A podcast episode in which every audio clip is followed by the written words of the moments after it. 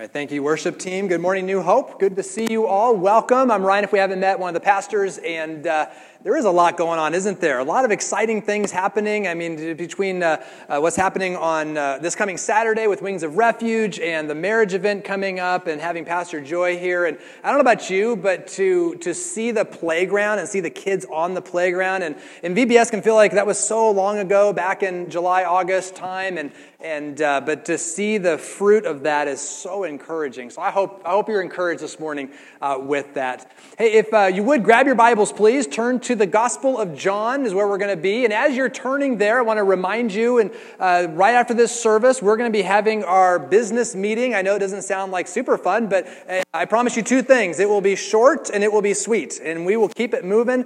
Uh, we're going to be talking about the potential building project. That's most of the time, giving some important updates and some new members, and, and then we'll be wrapping up. So if you can stick around, please, I encourage you to do so. Uh, stick around for, for that time. So, again, John chapter 6 is where we're at. We're going through the Gospel of John, uh, moving verse by verse through the book. And remember, too, we also have the corresponding devotional guide. And so uh, I, I, love seeing you guys come in, so many of you coming in with your devotionals and taking notes in the devotional, uh, using it during the week. So, great job. Keep going. This is, we're now uh, officially a third of the way through the series. So, what happens is you start off, everybody's like, woohoo, we're so excited, and we have all this enthusiasm and excitement. And then we get about a third of the way through, and we just start to kind of lose some of that. So I want to encourage you to keep going, keep using that devotional, using it during the week, obviously catching the sermons on Sunday, or you can catch it online, the, the website if you miss it. But, uh, but staying engaged, God is working, and He's doing some great things through the Gospel of John in us and, and in you and through you as well. So, so continue on. Today's story that we're going to be looking at is, is one of the most loved it's one of the most famous stories of Jesus' life. In fact, it's one of the few accounts that is told from Jesus' life that is told in all four of the Gospels. It's in Matthew, Mark, Luke, and John.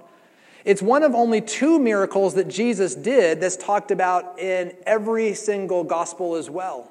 It's this account this morning we're going to look at. The other is the resurrection of Jesus. And so this is, this is uh, again, a famous passage. It's one that most of you are going to be uh, somewhat familiar with. It's one that I hope is an encouragement to you. We're going to be talking this morning about the feeding of the 5,000. And so again, John chapter 6 is where we're going to be there.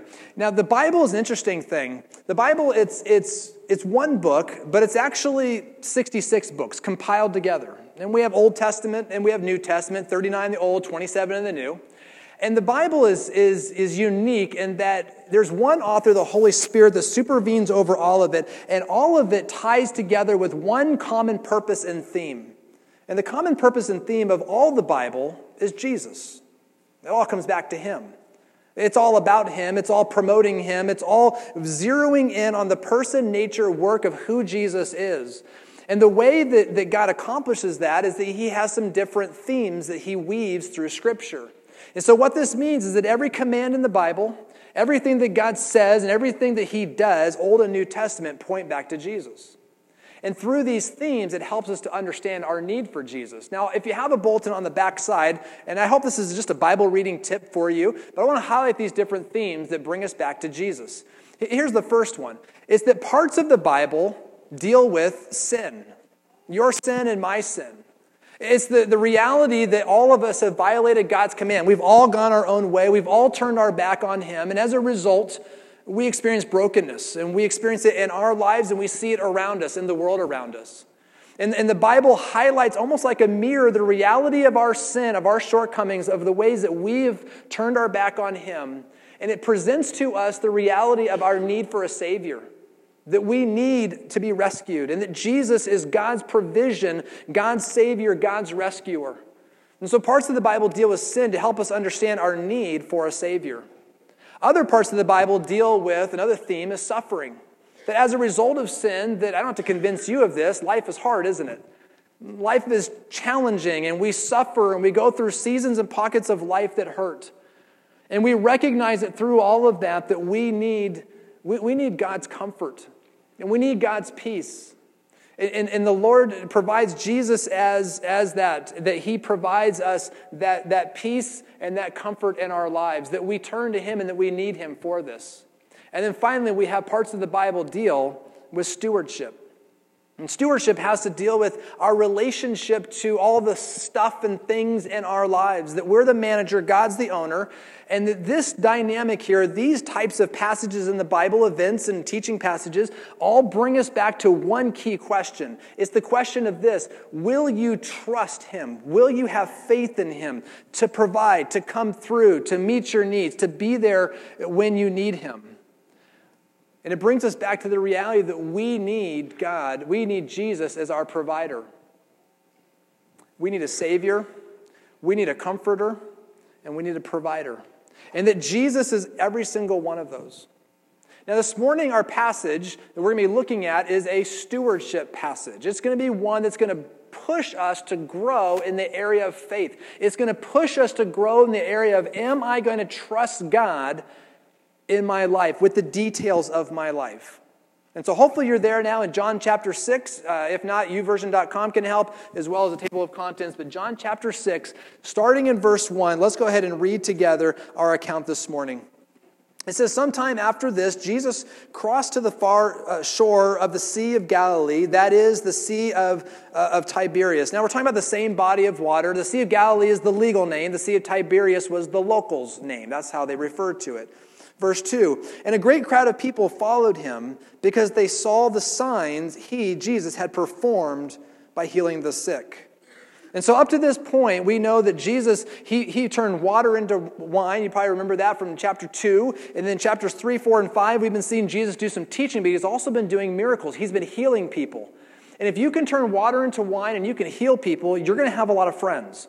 And this is what's going on here. Jesus is popular. Jesus has massive crowds. In this stage in his ministry, I mean, not just dozens, not even just hundreds, thousands of people were following him, were showing up where he showed up. They were pursuing him. He is at the pinnacle of, of his popularity, if you will, during his three year ministry at this time. And so we have these large crowds that we're going to see that are following him. Verse 3 And then Jesus went up on a mountainside and he sat down with his disciples. Now, that was what a rabbi would do. That was a posture of teaching. And so he's, he's there with his disciples. He, Jesus sits down on this mountainside and he's about to teach them. The disciples have no idea the lesson they're about to get. But here's the setting Jesus is teaching them on the mountainside. And it says the Jewish uh, Passover festival was near. Now, just to help us visualize what's going on here, I want to show us a map here of where we're at and what's going on. You're standing looking at this picture from the south, you're looking north at the Sea of Galilee.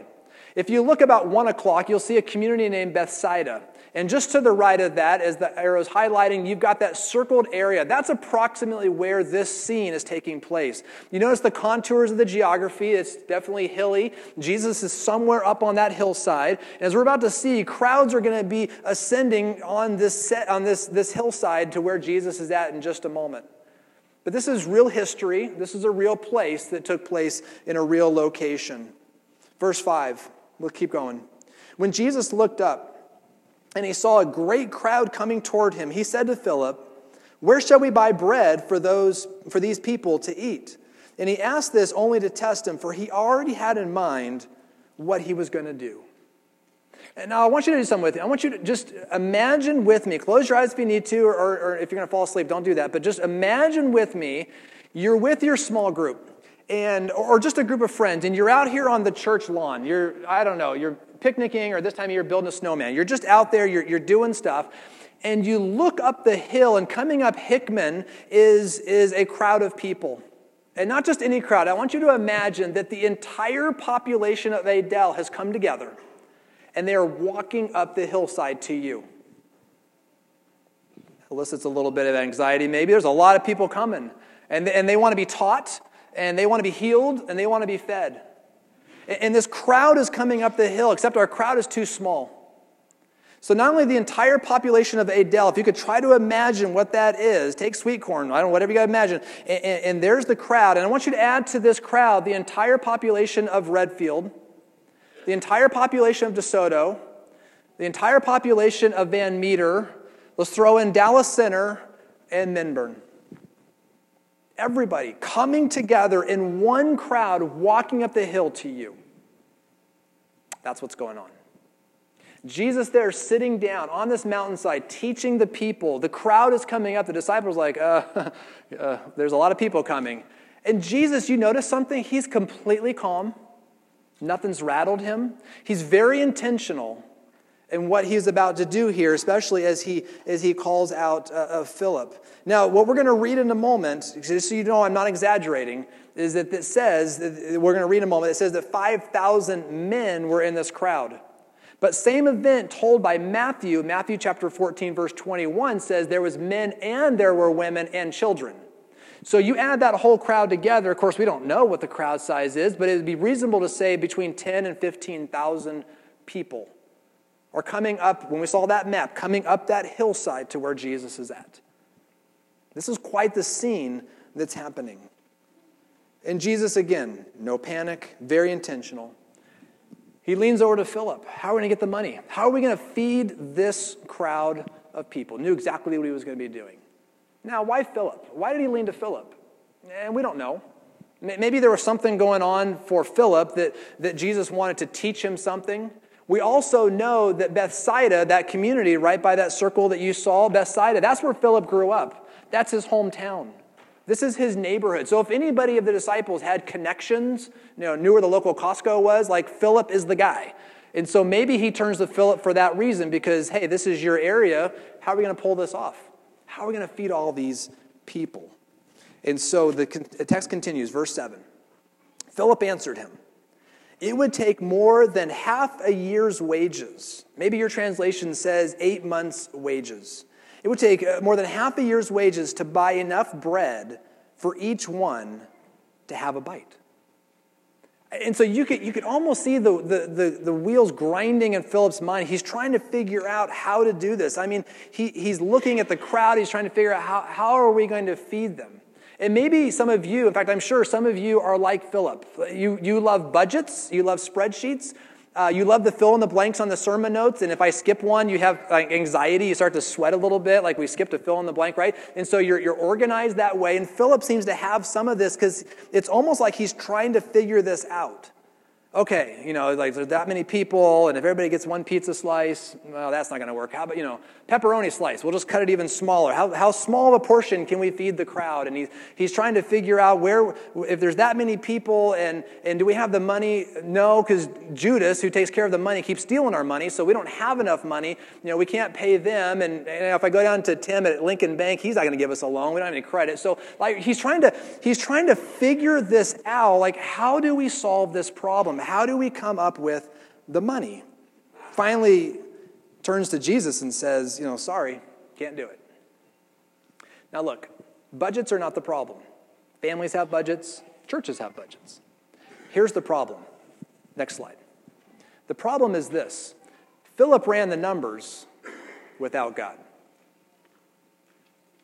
He ran the numbers without God. He, he, he took the question, he took the problem how do, we, how do we feed this crowd? And he tried to figure out how he could solve the problem.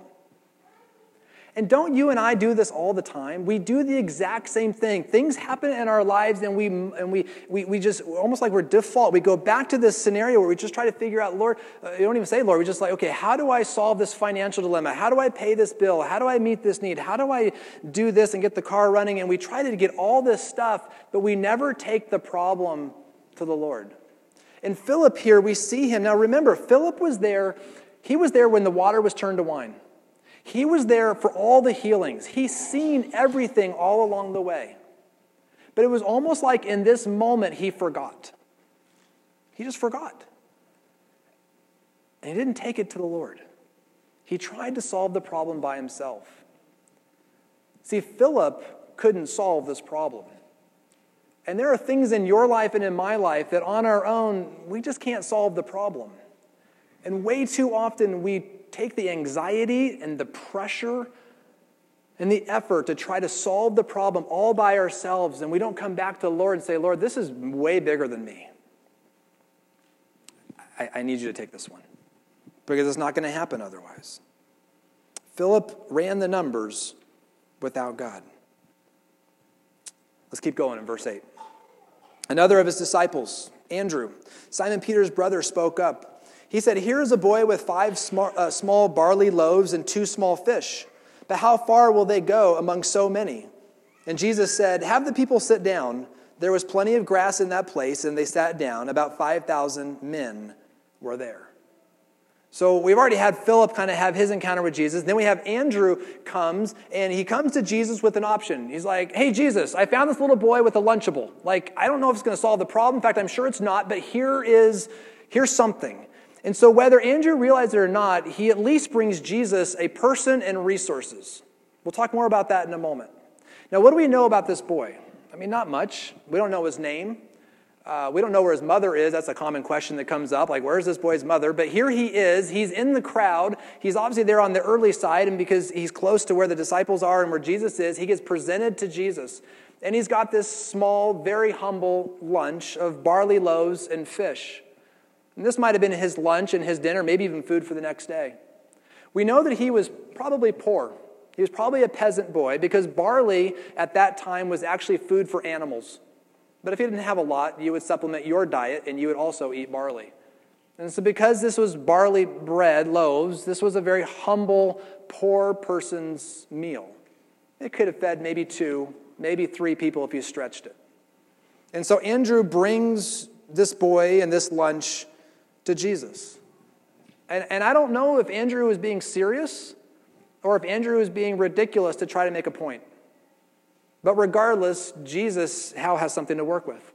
And the boy is there and the lunch is there. Verse 11 Jesus took the loaves and he gave thanks. And he distributed to those who were seated as much as they wanted. He did the same with the fish. And when they had all had enough to eat, he said to his disciples, Gather the pieces that are left over let nothing be wasted. And so they gathered them and filled 12 baskets with the, with the pieces of the five barley loaves left over by those who had eaten. And after the people saw the sign Jesus performed, they began to say, Surely this is the prophet who has come into the world. This is a familiar story again for so many. But don't, don't let the familiarity rob you of the marvel of the moment. The miracle that Jesus he just he just fed a sports arena with a happy meal. He just did something that is impossible. This incredible miraculous moment. But to help it be not something that just resides in history, but to connect to our lives, I want to give a couple observations this morning for us. Like, what, what do we do with something like this to connect to our lives? So, two observations. If you have your, again, bulletin, your next fill in the blank, here's the first one it's this is that gratitude, this story reminds us and teaches us that gratitude is powerful. Gratitude is powerful. Now, Jesus just performed an amazing miracle, but let me ask you a question Was this an amazing meal? The answer is no. Incredible miracle, but not an incredible meal. Remember, this was a humble meal, this was a poor person's meal. This, this, was, this was peanut butter and jelly sandwiches, not Jimmy John subs, right? This is, this is something that's not fancy. But Jesus takes this humble meal and he, before his father, thanks him for it, breaks it, and then distributes it among the people with gratitude, happy to share this humble meal. Think about this way Jesus, who turned water into wine, who is King of kings and Lord of lords, would it have been anything for him to make it a better meal? Would it have been anything for him to say, I got the barley loaves and I got the fish, but we're going to turn that into T-bone and you know, baked potato? I don't know. We're going to up the game here and we're going to make it a better meal. Not just more food, but better. He didn't do that.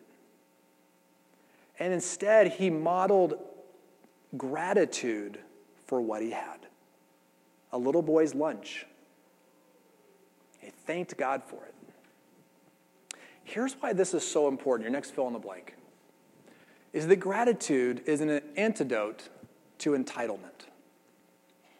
And if we're not careful, any of us and every, all of us, we can slip into modes of feeling entitled.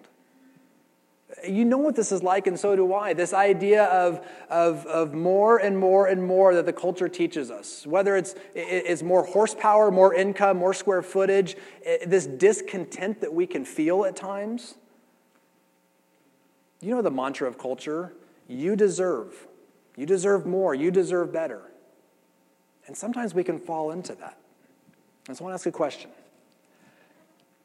Be honest with yourself. Do you feel discontent with what God has provided in your life? You know how it works, and so do I. We, we can do that, and then we look around at somebody else and we compare. We say, Well, I'm blessed, but I'm not as blessed as they're blessed. And I just, now I've, I felt content, and now I feel discontent because that commercial told me I'm not, shouldn't be content. And my neighbor has this, and I want that, and I see that. You just, it can grow. Do you feel contentment with what God has provided? Uh, said a different way, are you the kind of person that you always tend to see the hole in the donut versus the reality that God has provided a donut? You know how those people are and, and, how it works, where it's like, it's like, yeah, God's provided, but I always drift to the negative. I always drift to what's missing. I always drift to what's not as good. And we forget to live a life of gratitude. Gratitude, being thankful, and practicing that wars against the entitlement that can set in in any single one of our hearts. See, this is practical. This is something that you and I can apply today to catch ourselves, even this week as we're going about and we find ourselves complaining about this or mumbling about that. Complaining is not a spiritual gift, okay? And so it's, it's, we just have to catch ourselves and say, you know what? No, I'm going to be thankful. I want to be thankful. So that's the first one. Here's the second is that God can multiply what you give him. God can multiply what you give him. You ever experienced this before? Uh, you ever experienced the feeling of talking yourself out of giving to God? Whether you're talking about finances or of your time or of your life, you, you talk yourselves out of giving to God because you feel like what you have to give, it's not very much. It doesn't seem very good.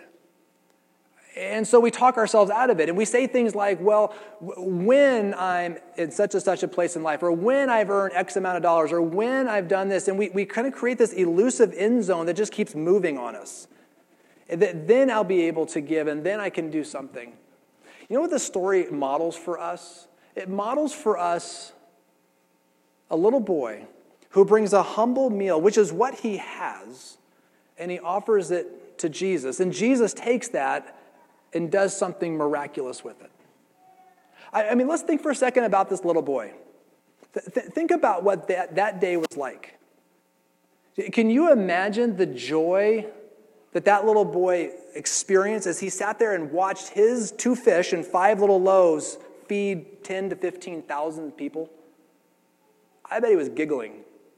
I mean, I bet he was just in awe, like, are you serious? I'm looking around like, that was my lunch. You, and you just know, too, that we don't know anything about this guy or how long he lived, but to the day he died, you know he remembered this story. You, you know he told his kids and his grandkids and, and anybody else who would listen to him. I mean, can I tell you the most incredible story about what Jesus did? I brought this lunch and then he did whatever he did, and all of a sudden it fed all these people. He did the miraculous. He multiplied what little I had to give to him. But here was the key the boy had to give up his lunch first. He's poor. He doesn't have a credit card in his back pocket where he can just go swipe it and get something else. He, he there's not the, there, there wasn't plan B. That was his food, and he gave it to Jesus. Said, This is for you. He had to let go of it first he had to offer it up, step away, and then Jesus took it and did what only he could do, which is the miraculous. To do, to do beyond what anybody could ask, hope, or imagine.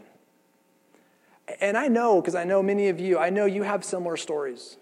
It's, it's a story where, where you said, I came to a point where I said, okay, God, I surrender it all, big or little, it does not matter. I just surrendered it to you, and, and I said my first prayer. And then God began to answer that prayer. Or I said, I just showed up and I started serving, and God began to, to just work and move in some miraculous ways. Or you took that big step and you said, okay, I'm going to start giving. And, and, and it doesn't have to be a lot, it doesn't really matter that part. And all of a sudden, God begins to work. It was that, it's that idea of saying, God, I'm just going to trust you. Remember, this is a stewardship passage. God, I'm going to trust you with all of it. And when that happens, to see what God accomplishes is amazing. Can I just encourage all of us this morning? Don't talk yourself out of missing what God has for you. Don't talk yourself out of it. See, here's the right question. The right question is this Lord, how do you want me to use your resources? And if we're very honest, this is very hard. You want to know why this is hard? It's your next fill in the blank. This is why this is hard. Because it's easier to give Jesus my sin than it is to give him my stuff. Isn't that true? Jesus, please take my sin. Jesus, please be my Savior. And that's a beautiful thing and an important step. And we're celebrating baptisms in a couple weeks. We're going to be celebrating that. That's not downplaying that whatsoever. But here's what so often happens is that we give our heart first, and the last thing to give is our wallet. That you can have my heart, but I'm going to hang on to this for a while. And it finally comes to a point, and it's just walking with Jesus enough to say again, Am I going to trust him? Stewardship, to where even with fear and trembling, you know, you just kind of hold up and say, Okay, God, I guess you have lordship over this area of my life too. I'm going to trust you with this too. This is how it works. I don't, I don't care what's in your lunch. I don't care in terms of if you open up your lunchbox, if you've got a lot of resources, you have hardly any.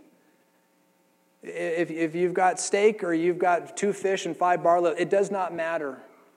But for every single one of us, no matter where you're at in your spiritual journey, to come before Him and say, You have Lord, right to be Lord of my heart and my life, is that you are Lord of the universe. You already are Lord. I'm just going to make you Lord of my life. I'm going to trust you with this area of my life too. And I'll make a promise to you when you do that, He will do again beyond anything you hope, imagine, or think He will do. You will find Him multiplying your impact and that gift beyond anything you can imagine. Because that's who He is. But we have to give first, we have to let go first and say, Lord, I choose to trust you. Who's Jesus? We visit this question every week. Jesus is, among other things, He is provider. Provider. He promises, I'll meet your needs. What does He want from our lives? He wants us to trust Him. He wants us to trust Him to lay it all down. To say, Lord, you are worthy of my trust. I'd like to invite the band to come up, if you would, please. And um, I just want to wrap up the passage. We've got one last verse kind of hanging out there. Look at verse 15 for me. Because the crowd, they've got full stomachs and they're pretty inspired. Here's what it says It says, Jesus, knowing that they intended to come and make him king by force. By the way, that word by force, what that means is to violently occupy. Like, imagine like duct tape and then like throwing the trunk of a car kind of a thing. Like this is the force they're talking about. They want to make him king by force, but Jesus withdrew again to a mountain by himself. They wanted a political savior. He says, I'm not a political savior. They wanted somebody who would come and would, would, would free them from King Herod and from Rome. And Jesus says, No, I came to save you from your sins. They wanted Jesus to serve them. And Jesus said, That's not why I came. If you go back to verse 4, you'll see there it said that Jesus said it was near the time of the Jewish Passover when this event took place. And the Passover was a special time for the Jewish people, still is. It's a time where, where the people would remember the Old Testament account where, where God delivered Israel out of slavery from the land of Egypt. And God came to the people on the eve when he was going to do this, and he said, Here's what I want you to do. I want you to take a male lamb uh, without blemish, and I want you to sacrifice that lamb. And I want you to take some of the blood, I want you to put it on the door frames of the house. And when you do that, and when you're inside that house, when the angel of death comes, the angel of death will then pass over your house when it sees the blood. And it becomes, remember, I talked about how everything in Scripture points back to Jesus. It becomes that symbol or that type. Similarly, that with any of you, when you and I, when we receive Jesus, as our Lord and Savior, when His blood, as He is the sacrificial lamb, symbolically covers our heart and our life, then judgment passes over all of us. This is what they celebrated. And so Jesus is there on the Last Supper, and he's there with his disciples. And for hundreds of years, this Passover celebration has taken place. But it was always about Jesus. And Jesus is there with his people. And there he instituted a whole new covenant he took the bread and he took the cup. It says that the, the, the, bread represents, is symbolic of my body, and the cup is symbolic of my, my blood, my life given for you. And whenever you partake of it, remember and give thanks for what he has done for every single one of us, going to the cross in our place. Remember, it's Jesus who is Savior, it's Jesus who is Comforter, and it's Jesus who is Provider. It's provided all that you need. And so at this time, I want to, the band's going to play in a moment. I want to invite you to come to the table and to grab the elements. Elders, if you would, come on up, if you would, please. Uh, grab the bread and, and grab the juice and take it back with you to your, your seat. We're going to partake together. But, but as you do, or when you do, and you're there, I, I want to encourage you to take time. Take time to tell God thank you. Take God time to remember what He's done for you. And can I ask you to do a third thing? If there's anything in your life that you've been holding back from saying, God, I surrender this to you, maybe it's a relationship, maybe it's your pocketbook, maybe it's your schedule, maybe it's a circumstance in life. I don't know what it is, but you've just held on to it and you've been trying, like Philip, to, to crunch the numbers and solve the problem by yourself, but it's time to say, you know what, I'm going to trust you. It's time to surrender. This is a beautiful time to do that as you spend time with Him.